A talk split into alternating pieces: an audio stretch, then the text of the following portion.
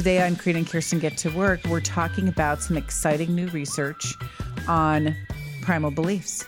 Mm-hmm. Primal, that's an exciting word. I'm so excited. It's a good one. I'm really psyched. I know.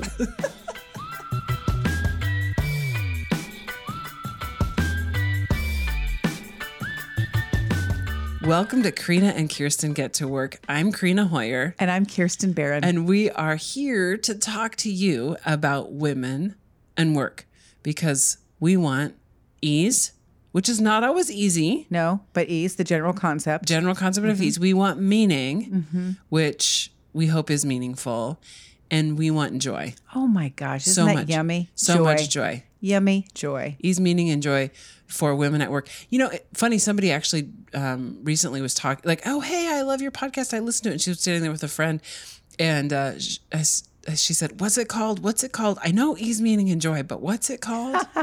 it's called Crina and Kirsten Get to Work, people. That's why we say I'm Crina. Anyway, and um, we are recording for, on the Traditional lands of the- the, Lummi Nation. of Lummi Nation. There you go. Welcome, friend. Welcome back. I'm back. It's so nice not to be in a can with this like weird. You sound so much better when you're not calling I in. really was the like Crina's call in guest. I mean, it was bad. So, listeners, thanks for suffering and through we have really good equipment. It's not, but it's with really, really, good equipment, and we have and we have Stacy. and we have a really good sound person. Mm-hmm. But it's very interesting how we cannot nail the call in uh, uh, um, sound. No, Uh, but I'm I am I too am glad you're back because I also like to see you. You were kind of gone for a long time. How you feeling being back? I was gone for a long time. Everybody's like, "Were you on vacation?" I'm like, "No, I was working remotely." So I worked remotely while I was driving down from Washington to California, and then I worked remotely from California for two weeks. And I'm just continue to be shocked at myself that I've been doing this for decades, right? I've done this so many times. I've done work, you know, traveling, working, friends, family, and I continue to be amazed that I have learning to do about how to manage and balance my life. And there's one part of me that's like, Kirsten, you're an idiot, right? That's my first like, how come we can't figure this out? This is very kind of, you know, I'll just say it, my southern roots. It's an ugly way to talk to yourself. Yeah, Right. Don't be ugly to Do not yourself. be Do not ugly be to ugly to yourself. Um, and then the other side of me, when I kind of get my ground and take a deep breath and pull myself together, which is, wow, there's still so much to learn and do Yeah. right? Even after all of these years of learning and doing, and I still have more to do, which I need to, I need and want and can be excited about. What do you think? Why did this vacation bring this up for you? Well, well, remember, it wasn't a vacation. Okay, I'm sorry. Why did this work? Why did this time? Yeah. Um, because I was did not realistically look at the expectations of all of the commitments that I made. Mm-hmm. I'm an optimist. I was just gonna say, as though that should be a Right. surprise. It's like- exactly, exactly. so you you left town. You left town in a car. You brought dogs and a spouse. You drove, you know, significant miles. Mm-hmm. Yes. To and I came back hating my dogs and being so sick of my dogs and kind of my husband too, honestly. Oh, I can't imagine. Right? I mean, in a small vehicle for like five days, at the end of it, I'm like, mm, Yeah, and so and then you're working from home from a like a vacation um, destination spot from sunshine. from sunshine, getting out of the winter here, and you had to manage all of that plus a full time job. Yeah, that's not easy. Yes, it was not easy. And like I say, good learning. And I'm anxious to do it again and do it better. Okay, tell me the one takeaway. Tell me not that one. Tell me one takeaway. When you listen to this episode a year from now, and you're like, "Oh yeah, that's right," I need to remember. To schedule in my own time. Oh yeah, That's always with my, isn't that what I always say? I mean, how many mm. times have listeners heard that? Mm. I don't know. Probably a good reminder. It's exhausting. We all need to do it. Yes, I need to schedule my own time. And I think if I had done that, it would have been better. I will say, I discovered Pilates. Ah. Uh, let me just say, I'm sure most people out there have already tried this. I had not. It's like the best thing.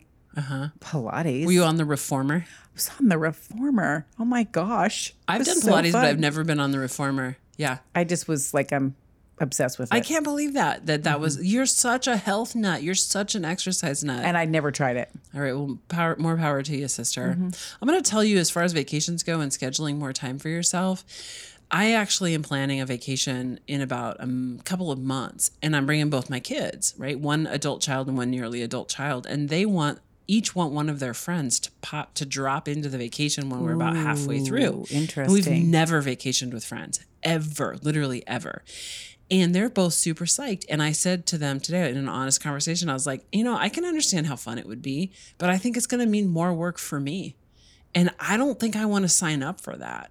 So if this is going to happen, which I'm not saying necessarily it is at this point, but if it's going to happen, it has to be constructed in a way that it doesn't mean I'm cooking more, I'm shopping more, I'm cleaning up more, I'm emptying the dishwasher more, I'm, you know, driving See, this you is the around more. difference between you and me. this is the exact difference. Is it? I say, "Oh my gosh, that would be so fun. Yeah. Let's do it." I know. And I And go, I don't think through the shopping and the cooking and the this. I'm like, well, that sounds like fun. Let's do it. Which is funny because, okay, you want to talk about a lead in today's show that was unplanned. How we see situations, Yes. specifically at work, or when it relates to work. When I'm thinking about that vacation, is was the was the whole motivation to look into this mm-hmm. research? How is it that one thing can happen Yeah. and we see the one thing so very differently? Yeah. Yeah. Which I am I, I that is one of those things that I'm still consistently and constantly reminded I love it. or surprised by. I love it. Like when somebody tells me they see something differently, like, oh, I didn't see it that way. I just can feel in my body the energy where I'm like, oh, wow, they didn't see it the way I did. Please tell me how you saw it. I'm so interested. really. I just I can really feel like the excitement when somebody says I didn't I don't see it that way. Uh-huh. And I think sometimes my excitement when I start asking questions like tell me why you see it that way. What do you think about this? What about that? I have had people have the experience of being like cross-examined, which is not what I want, but I'm just so excited about I think it's fascinating. Yeah, because you don't say, "Oh my gosh, tell me all about that." I'm so excited. You take your glasses off, you cross your arms, you cross your legs, and you go, Hmm, tell me about that. "Tell me about that." Why is Yeah. blah blah blah? Yeah. How about da da da da? Yeah, so I can see how someone would be a, a little bit scared. And maybe if I just preface by say, preface it by saying, "Wow, I'm so excited about this. Can I ask some questions?" Yeah. I think when somebody sees things differently, I am curious now. But in my younger years, I was surprised. Mm-hmm. I really thought, ev for the most part, we all could agree that certain situations looked, felt, you know, interpret the Yeah. Sims the same way. And if you didn't, I thought, what is wrong with What's you? wrong with you? what is wrong with you? you? Yeah, there must be something wrong with you. And and it's funny though. I I am still constantly surprised when those situations arise, but I Mm-hmm. do have a lot more curiosity about it, which I think is also part of today's episode. That the way we see things, we actually can change. At work, some of the things that surprise the hell out of me is really how people interpret what is being written in emails Mm-hmm. Or said to them in a meeting or an offhanded comment um, by a coworker. That is the one place where I am just like, we were all in the same room together and we all heard the same thing. How come that person is offended and this other person didn't even register that it happened? My favorite one in that constellation of situations is the person who thinks that it's all about them. Yeah. Like the, it, something is being said that starts to the whole group, and one person is like, "Oh my gosh, this is totally about me." Uh huh. Right? Yes. Yes. And this can go so far. Like I have seen people's perceptions be so off about what is happening. This is ha- this has happened to me at least a half a dozen times, where I'm talking to an employer and they might be having conversations like counseling and you Coaching. know coaching conversations with an employee, and they'll call me up and they'll be like. Yeah, I came to work this morning and all their stuff is gone. and I'm like, did they resign? And they're like, no, they told their coworker they were fired. What? Yes, this is, you would not believe the number of times this has happened. I can't believe it's happened once. I said, did they just get, were they just unhappy with the counseling slash coaching slash Right. discipline, whatever it was, and walk out? And they're like, no. And, and like six, at least a half a dozen times, people have just left their jobs because they thought they were being fired, disclosed that to a coworker, but actually weren't anywhere near being fired. oh my god. That is So a it's like an incredibly damaging, damning, painful, and expensive miscommunication. that is that is a stark example of how somebody just misinterprets or interprets a situation differently. I had a similar story, and frankly, it was as you know, it was the story that ha- sort of sent me on the path of why do people see things so differently, and it was or interpret them or whatever. Um, it was a conversation I had with cl- clients, and they are a husband and wife wife team who run a successful business, and they were making a decision about growth about whether they should grow or not. And we had workshopped the idea of growing or not growing uh, you know for about an hour and a half. And i and so you're brainstorming options, Yeah. talking about pros and cons. What is this going to take? What is Yeah. that going to take? What Yeah. Uh-huh. are the outcomes? What's the upside? What's the downside? and really tried to be impartial. All of us kind of tried to be impartial. Like, let's explore this from a variety of angles and let's just get it all on the table and then make a decision with what we see. And at the end of this hour and a half, I kind of looked at them both. It was just them in the room with me. And I said, All right, so here are your options. You can do path A, and I kind of described what we had already said, summarized, or path B and summarize that. It's as simple as that. We just have to choose one. And it's going to be okay no matter which one we choose, but we got to choose one. And the husband said, Oh my God, you're totally biased. I totally know you want us to choose option A. And his wife said, Oh my God, I thought she was biased too, but I thought she wanted us to choose option B. It's crazy. And all the while in my head, I was like, I tried to be so impartial in my presentation of their options that, and I truly don't give, I don't have no skin. I have no skin. in That's what I was going to ask you. I'm curious. Did you actually have what you thought was the preferred path No, for them? I have no preferred You, path. so you had no investment in either no A or. B. You were like, I, I don't care. I know. A or B, they're both and they both thought I was biased towards, something what- different. And it turns out they thought I was biased towards the decision that they wanted, the outcome that they wanted. Mm-hmm. Like, how in the world How did that happen? did that happen? And what about me? How could I have done it differently? Turns out it had nothing to do with me. Turns out, Turns out. according to emerging research, it had everything to do with what is now being called their primal world beliefs. So this is the most. How's that for? That was a that- good that was transition a too, wasn't beautiful it? transition, I didn't friend. even practice that. That one, was sister. just you just Thank did you. it. Thank you That's for that. because you're an experienced podcaster. I am a you're a professional professional podcaster. podcaster. Um, I am I am loving this episode because this is brand new research. Yeah, It's brand new research about how we perceive, how we interact, how we experience the world. And I think what's really exciting about this research, according to Jer Clifton, who is the person that we Yes. are spearheaded it. Yep. Yes, and who I kind of were getting our impressions, information on this research. It's like there's so much more coming in the next three years or so. Yes. Yes. But this is really exciting. Our primal beliefs and how those shape the world. So I have always believed that my beliefs about the world were informed by my experiences. Mm-hmm. And this research, in a very surprising way, turns that on its head. Yeah. And the conclusion is that we adopt primal beliefs about the world that are actually not based on our experiences, Or yeah, our history, how we mm-hmm. were raised, mm-hmm. our family of origin. Yeah. And those primal beliefs are like lenses that you put on to interpret situations. Mm-hmm. And do you want to talk a little bit about this research before we dig into the what which what the primal beliefs are and etc. Yes, but I think you should talk about because at one point in our prep session, you said to me, this is really serious research.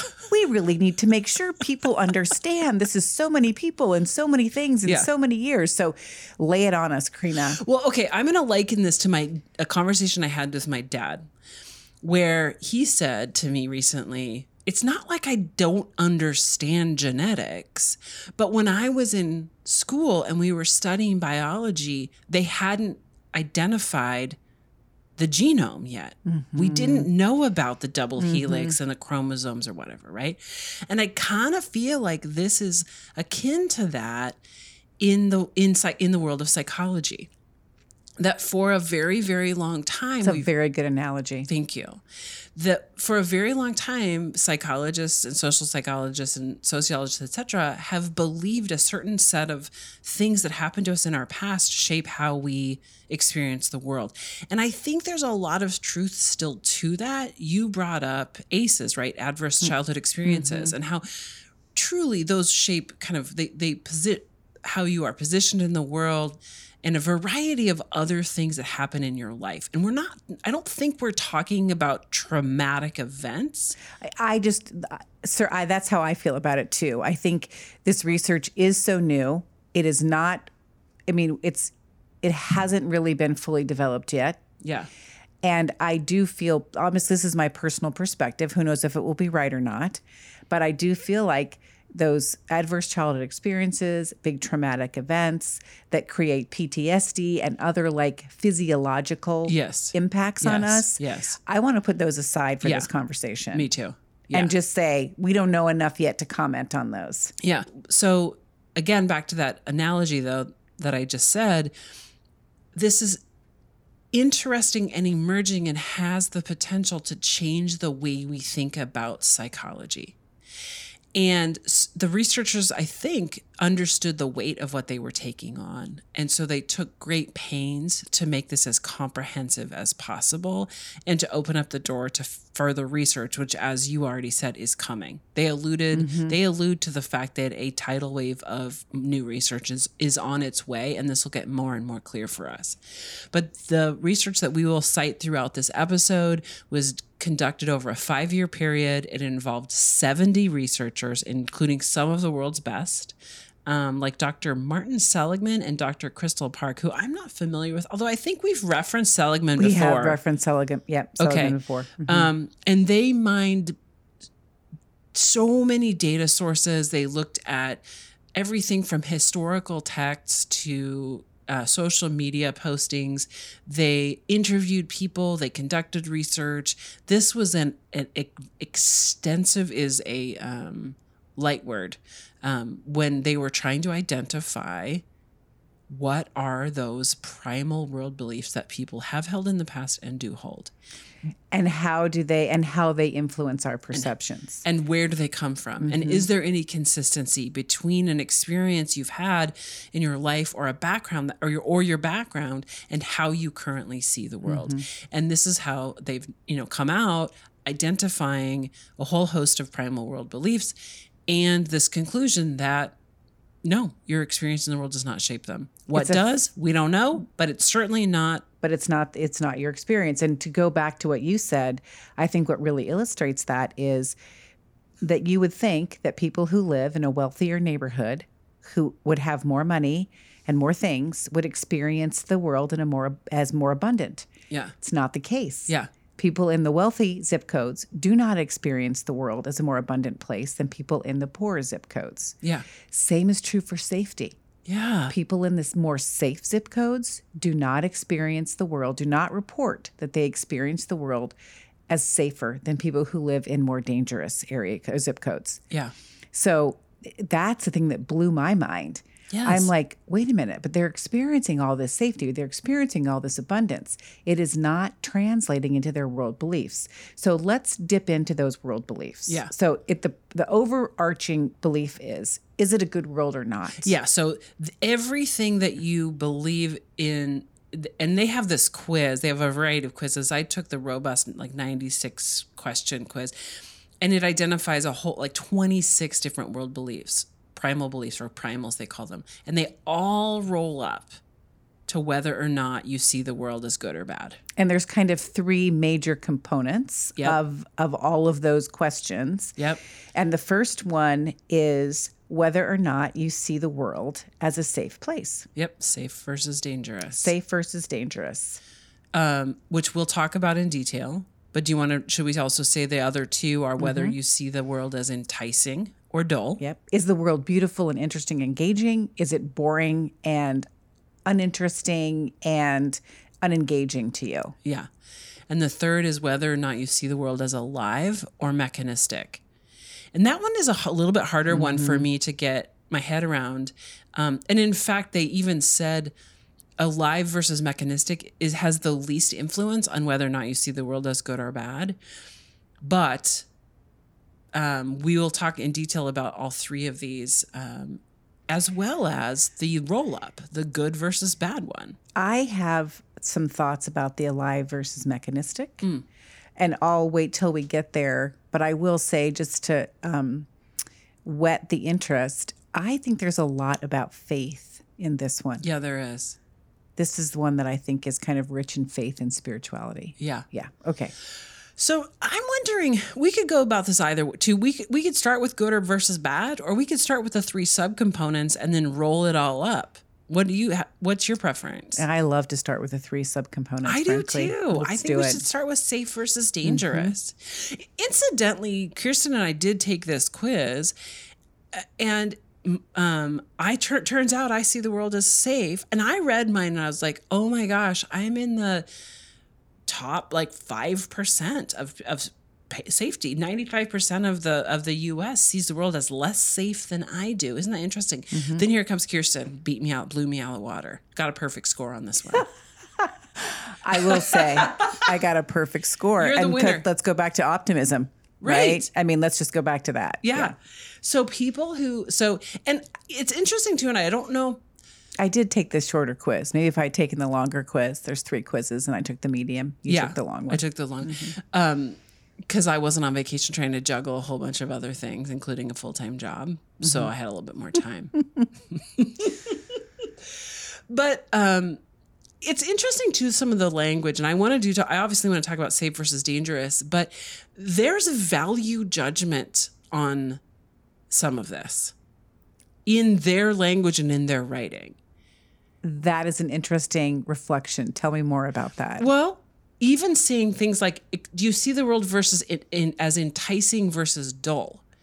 oh, yes. Like dull implies there's no, there's not shine in that turd. If you see it as dull, Yeah. you're kind of lame. well, I think really all of these is about positive versus negative. yes, right? Yes. And there are people who are happier when they're in fear. They're uh, maybe not happier, more comfortable in fear. Yes. Right. Yes. So I think that that's. I think all. I agree with you completely. All of these terms are rife with judgment. yeah, they are. Except maybe alive versus mechanistic. Oh, I think that one has judgment too. Okay, but Yeah. it, and and and it turns out how you see the world of how where you fall on the kind of good versus bad scale does have impact does impact some outcomes in your life Mm-hmm. that you might also see as- as good or bad. But anyway, it was sort of rife with judgment. Okay, but back to safe versus dangerous.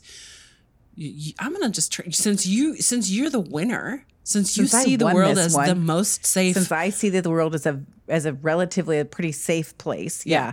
So you found Crina this wonderful podcast from Hidden Brain, yeah, um, and they he shot uh, Shankar Vedantam. Vedantam interviewed Jared Clifton, who was the leader of this research, along with the others that you mentioned and the 70 other people or whatever, and interviewed him about his research. And he tells this very interesting story uh, to illustrate what is meant by the safe versus dangerous. So Jared's mom, he he says, admittedly, I live in pretty sketchy neighborhoods. Yeah. And when my mom comes to visit me, she's always talking about how dangerous my neighborhood is. And I get so offended that she's talking about how dangerous my neighborhood is. And it's so upsetting to me because she's lived all over the world. She travels, she's, uh, she's extroverted. And when he created this primal belief test, he sent it to his mom. And it came back with this conclusion that she does not see the world as a safe place. And what he realized was that when she that when people do not have enough information, they substitute a primal belief. So his mom does not see the world as safe until she gets a lot more information. So these are not static things that happen to us. Yeah. Right? It's not like I, you know, um, skip around the world thinking that nobody's going to hurt me or nothing bad is going to happen to me. Yeah. I think I'm very careful in the world, right? I'm very careful that when I go out in the dark, I know where I am and I have my keys and I, you know, all the things, right? Right. But whether or not you see the world as a safe place or not subtly nudges you all the time Yeah. and fills in the gaps when you don't have information. You default to this primal belief. So Jer's mom has that primal belief that the world is dangerous. Mm-hmm.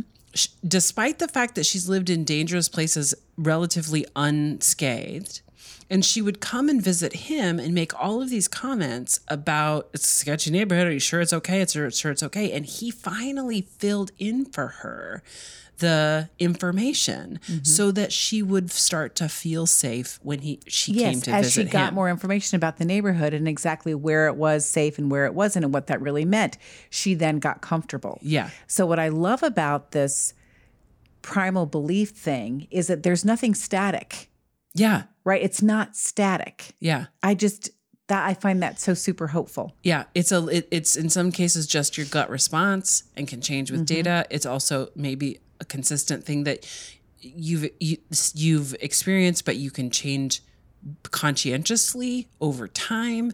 Um, to to even change your um, default mode, but when you see the world, if you're low on safe, obviously you believe the world is dangerous. It's not that you feel more scared or threatened in response to dangers. You're just of the honest opinion that there's just a lot more danger out there that impacts us, right? Uh, Jer says in the website, in his website, the Primals Project, I think is what it's called. People who are low on the, or yeah, low on the safe belief, just think alertness is the res- is responsible and relaxing is a bad idea. And we're on the other side, people who are high on safety just see threats as few and far bel- bel- between, and people who have like kind of constantly are constantly vigilant. We see them as kind of neurotic and like God, take a chill pill. Everyone needs to calm down. Mm-hmm. Yeah. Eh. And of course, this like we talk about this all the time on the podcast. I think there's like a section in every every episode about it, but you know, wh- how you see these things really does affect your health and your well-being and mm-hmm. um yeah. Yeah, and they say the safe a safe world belief is very very strongly uh, correlated to kind of lower depression and higher agreeableness and a couple of other things. They also say, and this is what you already said a minute ago, men and women on average see the world as equally safe. And safe correlates surprisingly little to past experiences of danger. Now that is so weird. That's the zip code thing. That's the zip how code much thing. crime there is in the Yeah. zip code and Yeah. how it is not related. People's belief about safety is actually not related to their experiences and what's happening in the world directly around them. Which is so, Which is so weird. right. That's Come on, turns that is the weirdest thing. Barry is the I've told you this before. Barry's the hall monitor of the world. He wants to make sure you've checked your oil, don't slip. We, you know, look both ways, drive slowly. Are your he is are your seatbelts on? he is caution. Do we have enough food for the camping trip? Exactly. He is just caution personified. And I've always believed that was because he somehow had an unsafe experience that wired his brain this way. And the the that was the most surprising that was one of the most surprising things for me when I read this was like safety specifically and frankly most of these mm-hmm. if not all are not because of his background. So what is it? The other thing I thought that was interesting about this was his behavior as making sure we're all safe mm-hmm. doesn't even imply, doesn't necessarily even imply that he thinks the world is dangerous. It could be because of some other primal mm-hmm. belief, like he believes that he needs to be caretaking everyone. It was really fascinating to me and how, how this is where I my brain is just turned upside down. Yeah. Right. And the uncertainty of this and the uncertainty of our perceptions and how they're formed, right? And what influences them Yeah. is I mean, like I can, I feel that disruption with what is really going on. I am not sure that we as humans fully understand why we have the beliefs and opinions and reactions that we do. Right. But it's so important for you personally, as we've said many times, to understand what your primals are or what your lens is so that you can see and maybe even challenge your reactivity, your reactivity and back your to answer, work. your perceptions. Like I wonder even whether this will, and I'm I'm super hopeful about this as this research develops, help us work on our great political divide. Yes. Like we just see things so differently on the right and the left, and I'm just like maybe this research will help us understand why that is. Okay, can we move on from We safety? can, but I want to say one final thing just to bring it to work. Whether or not your primal belief, you- whether where where you fall on safe versus dangerous, means that email that just got sent is a threat or hilarious. Yep. Or that counseling session is really just supportive and and helpful, or it or you you're going to walk off the job. That's right. Or every time you make a mistake, you're going to get fired. Mm-hmm. Or every time you make a mistake, you get to learn more. It's Mm-hmm. really f- flippin' interesting. Okay, enticing versus dull. Again, I scored really high on this. I think you scored higher. I I mean, don't. I can't remember if I scored higher. I didn't. I'm pretty that. sure you did. I'm pretty sure you beat me out on all of these. But I again was in one of these. Maybe you I should take the in 99 the day. one. Maybe we're gonna have to compare those. Um, enticing versus dull. So Is the world a beautiful place? Is it interesting? Is it fascinating? Does it feel like you're on a treasure hunt? Like that you get to meet and know and love people, um, that you can take risks and just just really I mean, to me there's a lot of that abundance mentality Yeah. in exciting versus dull. Yeah. Yeah. That every they write every person under every rock there is treasure to be found. This is the gratitude, the happiness, the curiosity. That's right. I mean, it just is. This is just like makes my heart all warm. Like, or do you see the world as not very interesting, Mm-hmm. not very engaging? I'm kind of bored. Yeah. I don't see anything that really captures my attention. Yeah. I don't see anything that sparks joy or um, recognition of beauty. Yeah. Yeah. Oh, that's just depressing. Which feels a lot like languishing. So just as a mm-hmm. big light bulb moment, it's like, yeah, if you feel yourself kind of into you're getting you're tipping into that languishing, meh, it's as good as it gets. You're probably gonna rank pretty low on this mm-hmm. enticing thing. Mm-hmm. And it's strongly cor like you said, correlated to curiosity and gratitude and happiness and not correlated to wealth or privilege. There is one wonderful story in that um, Hidden Brain podcast, and it's the story of a woman who was in Auschwitz, and her entire family was killed. And she's a teenager. She's the only one left. It's shortly before um, the end of the war when everybody was freed by the Americans, but she's sick. And she goes to the infirmary in Auschwitz and she's lying on a cot. And next to her is another teenage girl also lying on a cot. And the girl reaches her hand over and grabs her hand. And they hold hands in the infirmary while they're sick in Auschwitz, mm. right? I mean, and she thinks to herself, I realized then how beautiful the world was and how full of joy and beauty and love. And even Auschwitz cannot cannot stamp that down. It cannot get rid of that, right? And that is exactly what we mean by this, right? That's Yeah. exactly what they mean by dull versus enticing. Like, does it have the ability to capture you and engage you like that experience? I Yeah. was like, Despite what you're currently experiencing. she is she just is in Auschwitz and had this amazing feeling of love and abundance and just the beauty of the world, right? yeah. Now, okay, I didn't score that high, just to be clear. She was off the charts. she was amazing. Right. yeah. So so that's that's my example from the podcast on from the Hidden Brain podcast on that one. I love that, and I I just love it. I love listening to you get um I wouldn't say revved up, but I don't know what the right word is. Yeah, but I'm just, just like so really en- just I'm so engaged by it. so engaged by your story. So and engaged by that. yeah. Just that experience and just that. Um, that's just like to me this amazing beauty of humans and our ability and our resilience Yeah. and our ability to see beauty. Yeah. To see love And despite these circumstances. Yeah. Yeah. And you're just right in there. I am. I'm right in there. the listeners are just like, and we know it. Gosh, she is awesome.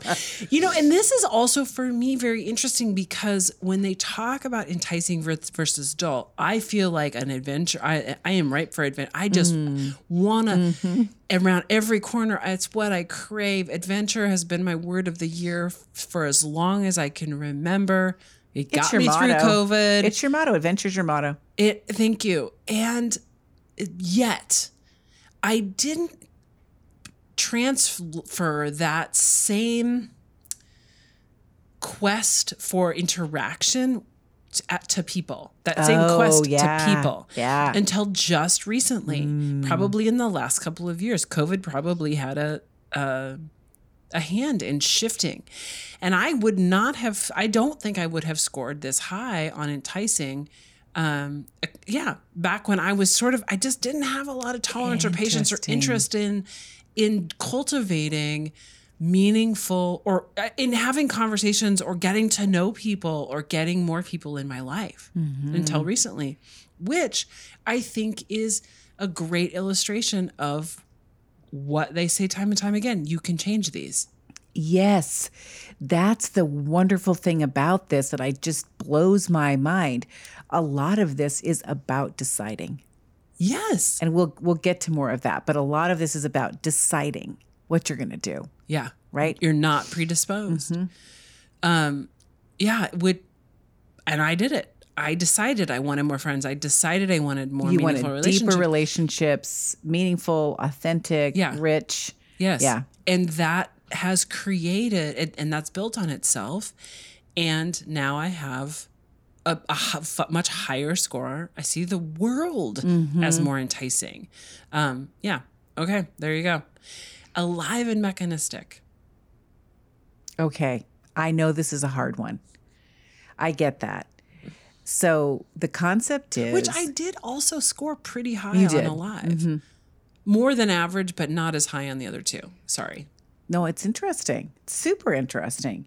But so this this is the question of whether you see the world as just a machine, it's automatic, and you don't really have the ability to interact with it, right?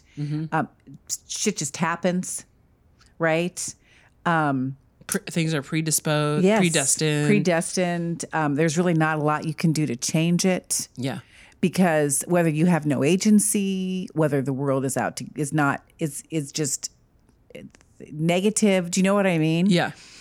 Versus whether or not the world is alive, whether it is a place that you can interact with and and change and shape, whether the world send whether whether whether the world sends you messages. Mm-hmm. Like this is where faith comes in. If you're a person of spirituality right does nature send you messages? Does god speak to you? Do you get feelings of stuff that arise from the energy of the universe? I mm-hmm. mean so there's i feel like in some ways this big spiritual element to this primal belief. But at the you know at, at the end of the day for me it's about a world in which you can have agency and a world in which you cannot. Yeah. Yeah. that's how i really simplified in my own tiny brain Yeah. I I like that because they say, you know, the three sort of subcategories under alive is intentional versus unintentional, needs me, doesn't need me, and mm-hmm. interactive versus indifferent. I'm thinking, I don't know if the world needs me. My, my community might. which is your world My family might. yes Yeah. Okay. Or intentional versus unintentional. Uh, I don't know like- how by the way i don't know how anybody could think for a minute that the world did not need them because the world needs so much Like there are so many Yeah. trees to save. There are so many orcas to save. There are so many, you know, People to connect feed. with, There's relations there's, to build- right. Right. There's so much work to do in Right. the world. But some people do. Yeah, So clearly, Clearly, some people do. Some people score pretty high on that. But that also, so, and again, some people do. A lot of people do. And understanding whether you do or not and asking yourself whether you want to or not Mm-hmm. are two things that the researchers suggest because, again, they can be changed. And where you fall on those three subcategories alive versus mechanistic, enticing versus dull. Who wants to be dull? Not me Nobody wants to be or dull. safe versus dangerous really influence whether or not you see the world as good or bad. Mm-hmm. And turns out the higher scores, the higher you score on whether you see the world as good, the better sort of outcomes you have. There is and also a conclusion that this research team has come to that is the the, the gooder you see the world the gooder your your life and and that balance isn't really what they suggest we're shooting for in fact one of the like kind of q and a's that i read was like wouldn't don't you kind of want a little bit of like see a little bit of danger and not you know see a little bit of you know real let's be realistic here isn't Yes. moderation kind of what we should be shooting for so that our lenses aren't rose colored glasses constantly and they say eh, no That's fascinating. yeah, they say turns out the you really want like shooting for that to being in that top 10% of good seeing the world as good is really where it's at, sister. That is fascinating. So, really having a balanced view on safety doesn't necessarily make you safer Right. because it's not related to experiences, Yeah. or two, necessarily happy, quote unquote, happier, better life, whatever Yes. you want to say, good life. Yes. And okay, I will, I just continue. My brain is just, it is so akimbo in there. Like I can feel it in my skull. Just Turning. it's turning and shifting and trying to align itself and like where is up and down what's where's the gravity where's north you know Yeah. because this really does put so much of what we have heard traditionally and been taught on its head yes. okay we have these beliefs they're not really informed by our experiences Their choices in some ways. where do they come from We don't know. we don't know Researchers don't know either. hopefully they'll tell us soon We need the information but ASAP. we don't know now. Okay, so before new research comes out, which we are going to be looking for listeners, Jer. and let you know ASAP because this is good stuff. Clifton needs to we need to get an email We for need that guy. we need a direct line to Dr. Clifton. Um. Okay, so in the meantime, what do we do about it? Well, yeah. Can I read though? I just want to read something straight off their website about this. What about balance? Right? Surely moderate, having moderate, pro, moderately positive This primals. makes me so happy. I this is okay. Sometimes listeners, friends, when we're doing these episodes, Crina comes bombing in with something we have not talked about before, and I just get so excited. Wow, this is really good. Where did this come from? So you go, sister. Okay, I'm just going to read it again. Many re- so. Um, this study involved hundreds of tests comparing those who see the world as slightly good versus very good, right? So the mediocre versus mm-hmm. really. And those who see the world as only slightly good always had, on average, worst outcomes. So they said, and then they say, remember, primals are beliefs about general character, not beliefs about what things are always like. So people who see the world as very good are not stumbling through life in a positive, carefree haze, Kirsten. Theoretically, primals should rarely determine behavior at any given moment, but nudge attitudes just a little bit across all moments, which can add up. And that's exactly what you said at the beginning. Mm-hmm. And so they're saying if you have these over the top, high, high, high scores on a good, seeing the world as good, it's it just means that every day in your interactions with people, when you're in the meeting, when you're doing customer service, when you're, you know, cleaning out the room at the hospital, when you're doing surgery, you're seeing things. You're just getting just positive nudges mm-hmm. all the time. It doesn't that sound lovely too? A positive nudge, just a pat on the back, just Yes. like you know when you ride bikes and somebody has their hand on your back. Yeah. I love that. Yes. Right? Just give you like a little nudge, Just a little push. That's what it is. Yeah.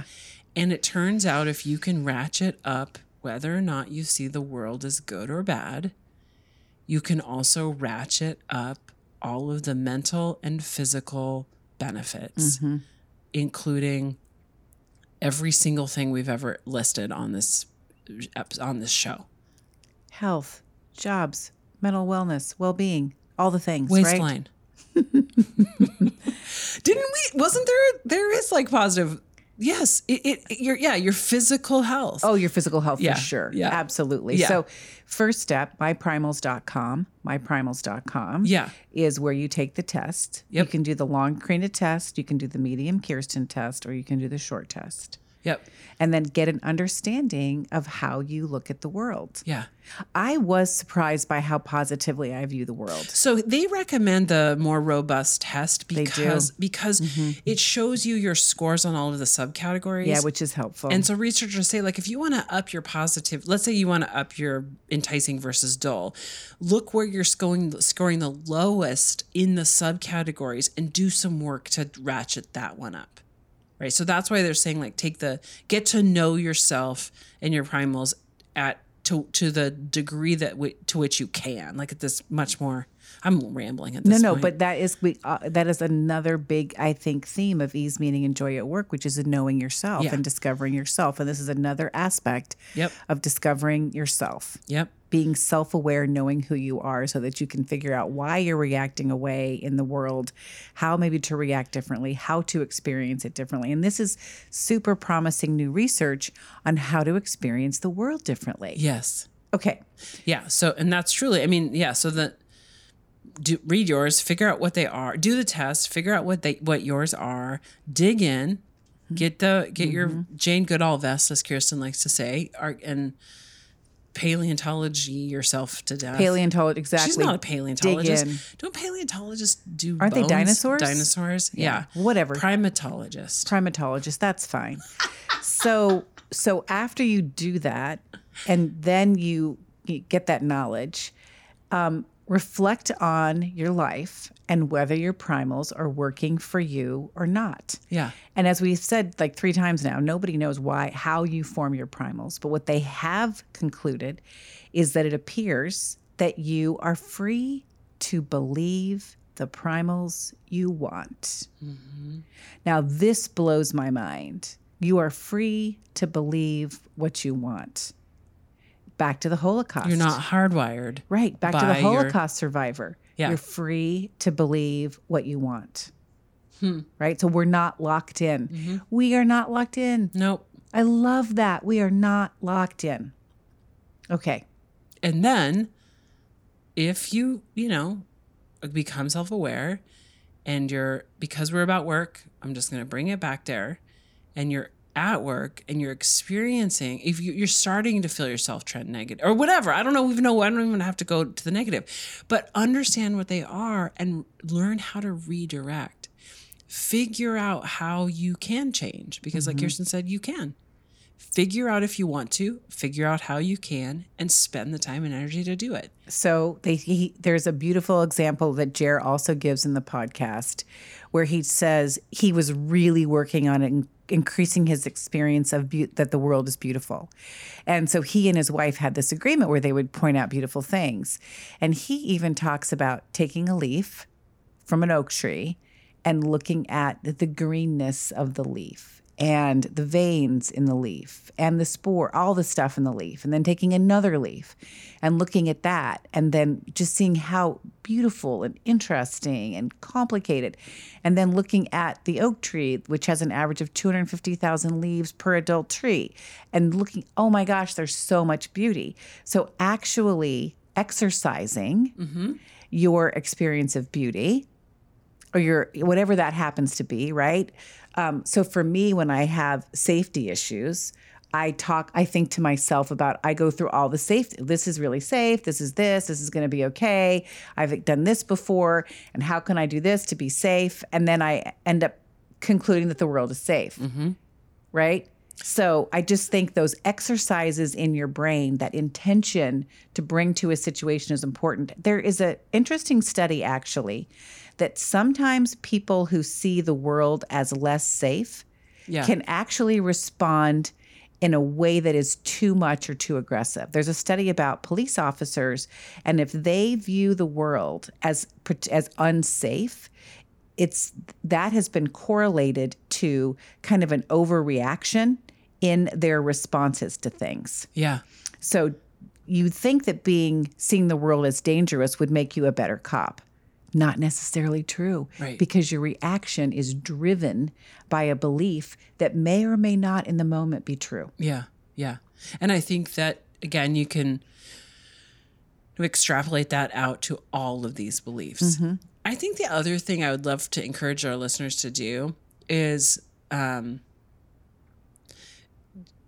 go to Jared's website. Not only take the test, they give you a customized report about what your primals are, and they give you ideas about which, like, how to change each of them, and then and give it time. Because as someone who has shifted some of these things for myself mm. unknowingly, mm-hmm. it takes a while. Well, I think you knowingly changed them. I don't think you understood it in Correct. the context of this research, but they were you were definitely oh, intentional. Oh, yes. Yeah. Yes. Yeah. And so that it does take that intentional. And for me, I would say it took a it takes a while. And these my results on this test confirm that I've done the work. Mm-hmm. But it didn't come right away.